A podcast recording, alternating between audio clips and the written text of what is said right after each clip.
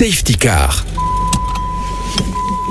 Olé Enfin, oula, car l'autoroute, ce n'est pas une arène. Se faire frôler par un véhicule à 130 km heure, ça ne fait pas partie de la fiche de poste du patrouilleur. Donc, dès que vous voyez un véhicule d'intervention ou en difficulté, arrêtez sur la bande d'arrêt d'urgence ou les voies de circulation, levez le pied et surtout, déportez-vous.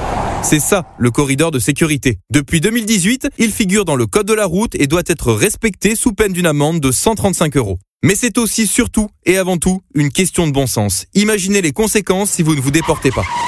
Cette barrière virtuelle est en effet l'une des seules protections pour assurer la sécurité des conducteurs, mais aussi des personnels en intervention qui sont là pour nous aider et nous protéger. Donc pensez à eux, respectez le corridor de sécurité. Ils sauvent des vies.